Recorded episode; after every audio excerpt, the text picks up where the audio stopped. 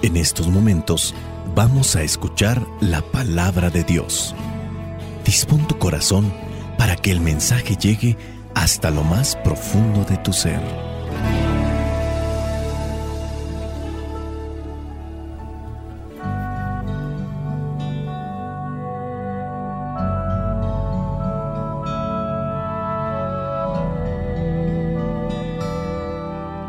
Vamos a tratar de reflexionar lo que son las lecturas de este domingo número 4 del tiempo de Cuaresma.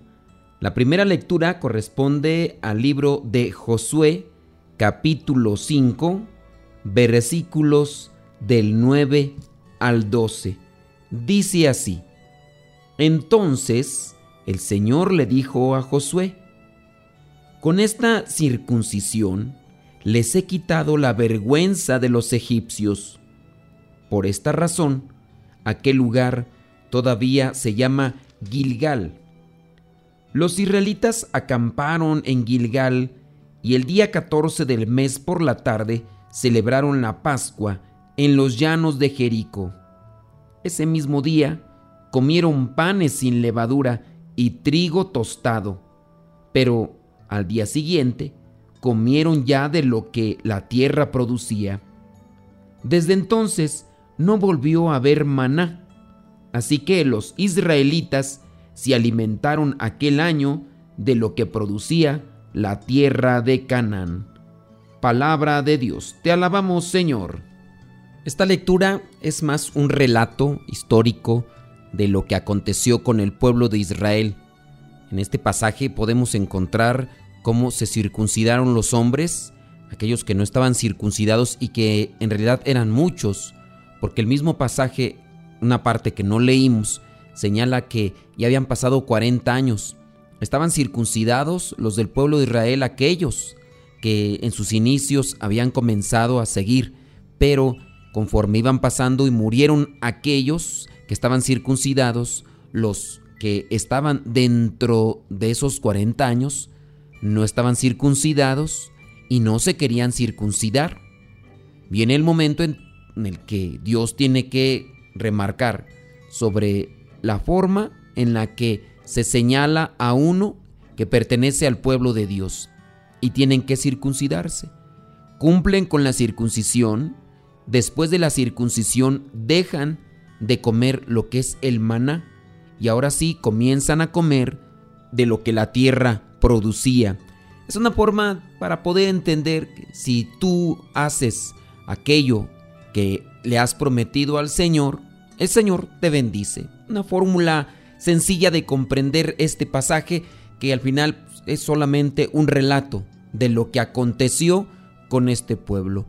Esa podría ser una reflexión. Si tú cumples con las cosas que Dios te pide, Dios te bendice. Porque la gente en parte ya estaba algo cansada de estar solamente comiendo el maná, comiendo siempre el maná, comiendo siempre el maná. Entonces querían algo diferente, ya estaban en parte fastidiados. Pero había algo que se interponía en esto y era que no habían cumplido con la voluntad de Dios para recibir bendición. Entonces, el punto, si tú cumples con lo que Dios te pide, Dios te bendice. Dios bendice al que le obedece. Vayamos ahora a la segunda lectura, es la segunda carta a los Corintios, capítulo 5, versículos del 17 al 21. Segunda carta a los Corintios, capítulo 5, versículos del 17 al 21 donde dice, por lo tanto, el que está unido a Cristo es una nueva persona. Las cosas viejas pasaron, se convirtieron en algo nuevo. Todo esto es la obra de Dios, quien por medio de Cristo nos reconcilió consigo mismo y nos dio el encargo de anunciar la reconciliación.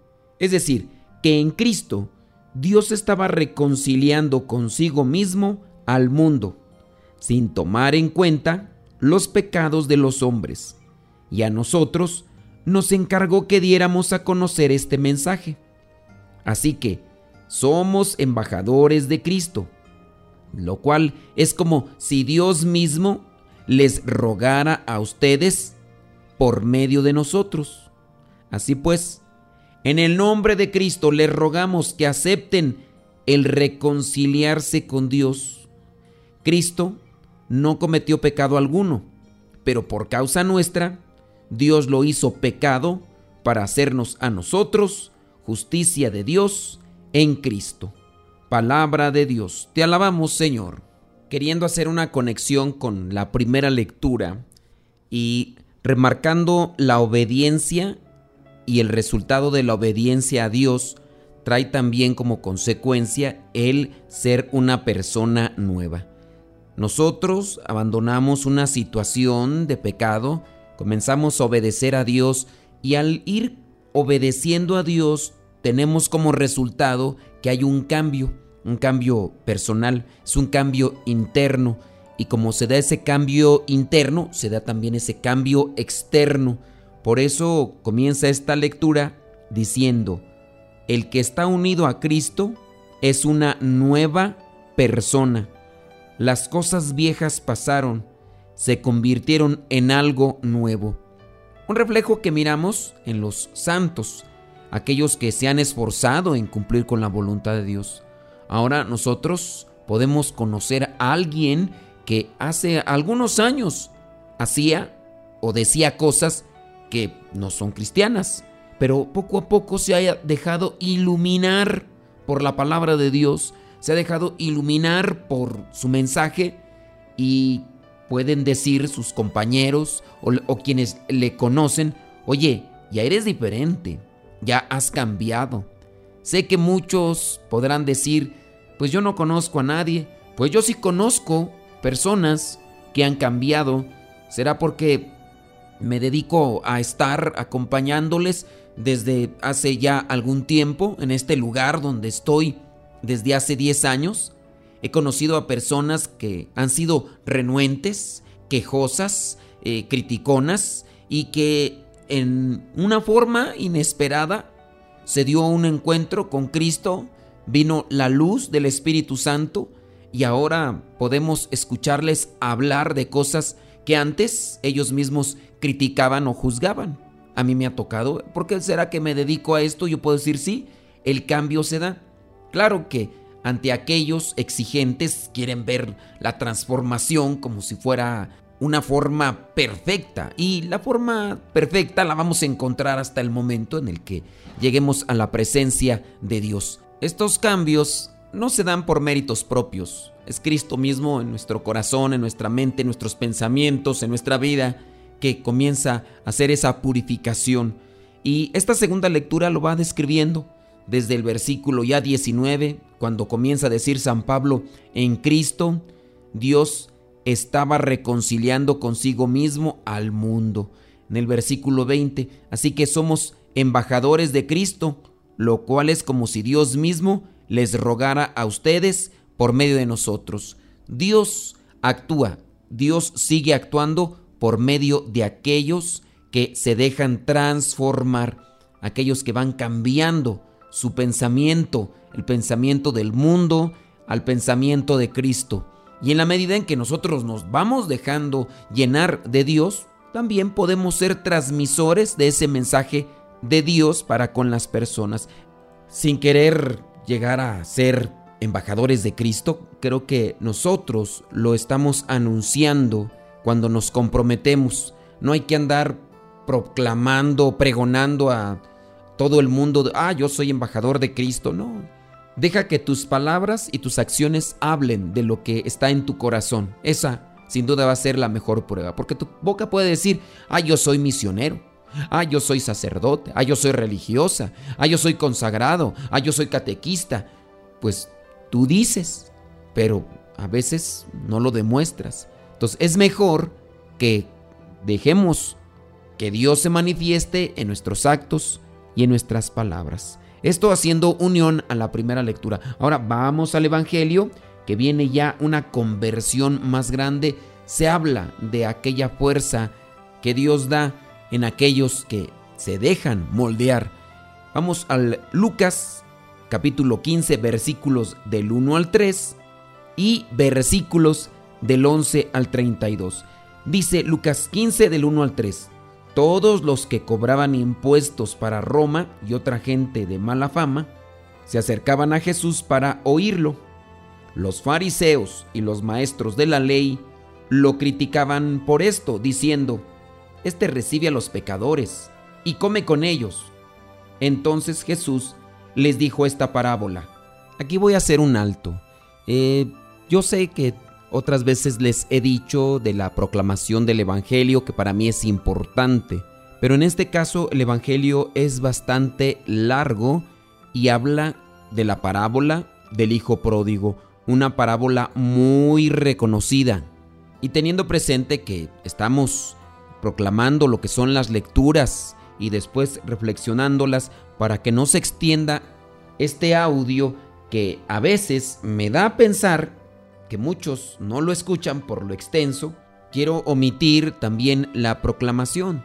Yo igual quisiera que ustedes se manifestaran y me dijeran que no lo haga tan largo o que no importa, aunque pues, sé que hay muchos que dicen que 10, 12 minutos que tardamos en lo que es el audio que se da de lunes a sábado, dicen que es muy largo, muy largo.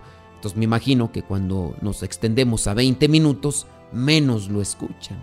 Eso es lo que yo llego a pensar. Pero entre que son peras y son manzanas, hoy quiero omitir lo que es la proclamación del versículo 11 al versículo 32. Y me quiero enfocar solamente a reflexionar algunos puntos ya muy conocidos que incluso también ya no los han escuchado a nosotros. En esta parábola de la misericordia. Dos hermanos, un padre, dos hermanos, uno de ellos joven, el otro más grande, el joven un tanto rebelde, distraído, pide su herencia, el padre se la da, el hijo menor agarra la herencia, va y se la gasta con sus amigos, en vicios, en prostitutas. Después llega a un lugar donde le toca trabajar cuidando a los cerdos, a los puercos, no tiene ya qué comer y entonces comienza a comerse incluso la comida de los puercos. Pero llega a reflexionar en algún momento, que eso es a lo que me quiero enfocar y siempre casi me enfoco cuando nos toca esta lectura, la reflexión. ¿Cómo nos hace falta la reflexión para dar un cambio de vida? ¿Por qué puede cambiar el cristiano? Primero porque se reconoce pecador. Y se reconoce pecador porque reflexiona. Cuando nosotros no nos damos ese tiempo para reflexionar, no reconocemos muchos errores, muchas equivocaciones, muchas cosas que no están bien en nuestra vida. Hijo, ya no hagas esto. El hijo no reconoce que está mal. Puede ser que esté recibiendo las consecuencias, por ejemplo, de su alcoholismo. La mamá le dice, ya no tomes, hijo, está mal. Si está casado, sabe que el dinero que se gasta en la borrachera le puede servir para eh, su familia, eh, para su esposa, para sus hijos. Y constantemente recibe esas llamadas de atención. Estás mal, estás borracho, te gastas el dinero, tus riñones, tu organismo se está destruyendo y no reconoce.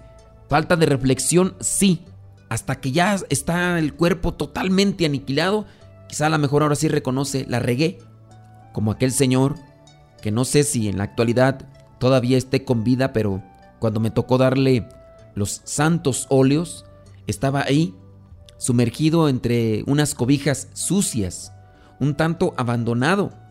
Ya no tenía la esposa, ya no tenía los hijos, totalmente delgado y sufriendo por la cirrosis hepática que en este caso eh, tenía mucha sed, pero no podía tomar agua.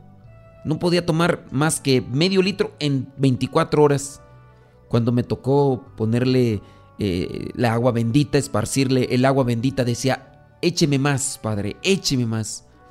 Y en aquel momento de cercanía con este señor que sufría, me decía, ahora reconozco que estoy mal, ahora reconozco el daño que hice Dice, pero ya no puedo volver atrás.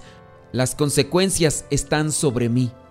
Y así habrá otras personas que a lo mejor tienen una enfermedad, ya sea el SIDA, alguna enfermedad venérea, o a lo mejor su matrimonio desmoronado, destruido, o a lo mejor algunos ya incluso no están en este mundo. ¿Por qué? Porque no reflexionaron sobre sus actos, no reflexionaron sobre su comportamiento en este mundo y su obediencia con Dios. Vamos a hacer la conexión. Primera lectura nos habla sobre la bendición de Dios. Se circuncidan y entonces viene Dios a bendecirlos. En la segunda lectura encontramos que al mismo tiempo que obedecemos a Dios y recibimos sus bendiciones, comenzamos a dejar aquellas actitudes que pueden considerarse del hombre viejo y viene el hombre nuevo, la persona nueva en Cristo. Pero necesitamos tener el comportamiento de este hijo llamado pródigo. Y también nosotros debemos de adoptar la actitud de aquel llamado Padre Misericordioso, que en este caso el Padre Misericordioso representa a Dios. Dios es siempre misericordioso. Dios siempre, su misericordia es infinita. Pero ¿sabes qué? A nosotros nos hace falta ser también misericordiosos. Así como Dios Padre es misericordioso, que también nosotros seamos misericordiosos con aquellos, con aquellos que se arrepienten, cuando reflexionan que cometieron sus errores y ayudarles para que puedan levantarse de esa situación. El hijo pródigo reflexiona, comienza a pensar en pedirle perdón a Dios, pedirle perdón a su padre. Primero pedirle perdón a Dios, después a su padre. Regresa a la casa y su padre lo abraza. Después está la otra actitud, el hijo, el hijo mayor que está resentido, el hijo mayor que también es egoísta, el hijo mayor que se fija en los defectos de los demás, el hijo mayor que no quiere perdonar. A lo mejor ahí nosotros también podemos encajar. A veces el orgullo, la soberbia, sí, no hemos hecho nada malo y por no hacer eso malo, nosotros nos sentimos como que inmaculados y al mismo tiempo nos sentimos como jueces. No somos jueces. También nosotros estamos a consideración de lo que diga Dios. Tengamos mucho cuidado porque puede ser que tengamos esa actitud es muy fácil encontrar a las personas que nos comenzamos a acercar a Dios y ya porque estamos cerca de Dios y no cometemos los pecados de antes, porque ya nos consideramos personas nuevas, también nos dedicamos a hacer juicios de los demás. Ya andamos por aquí, por allá, enjuiciando, enjuiciando a otros.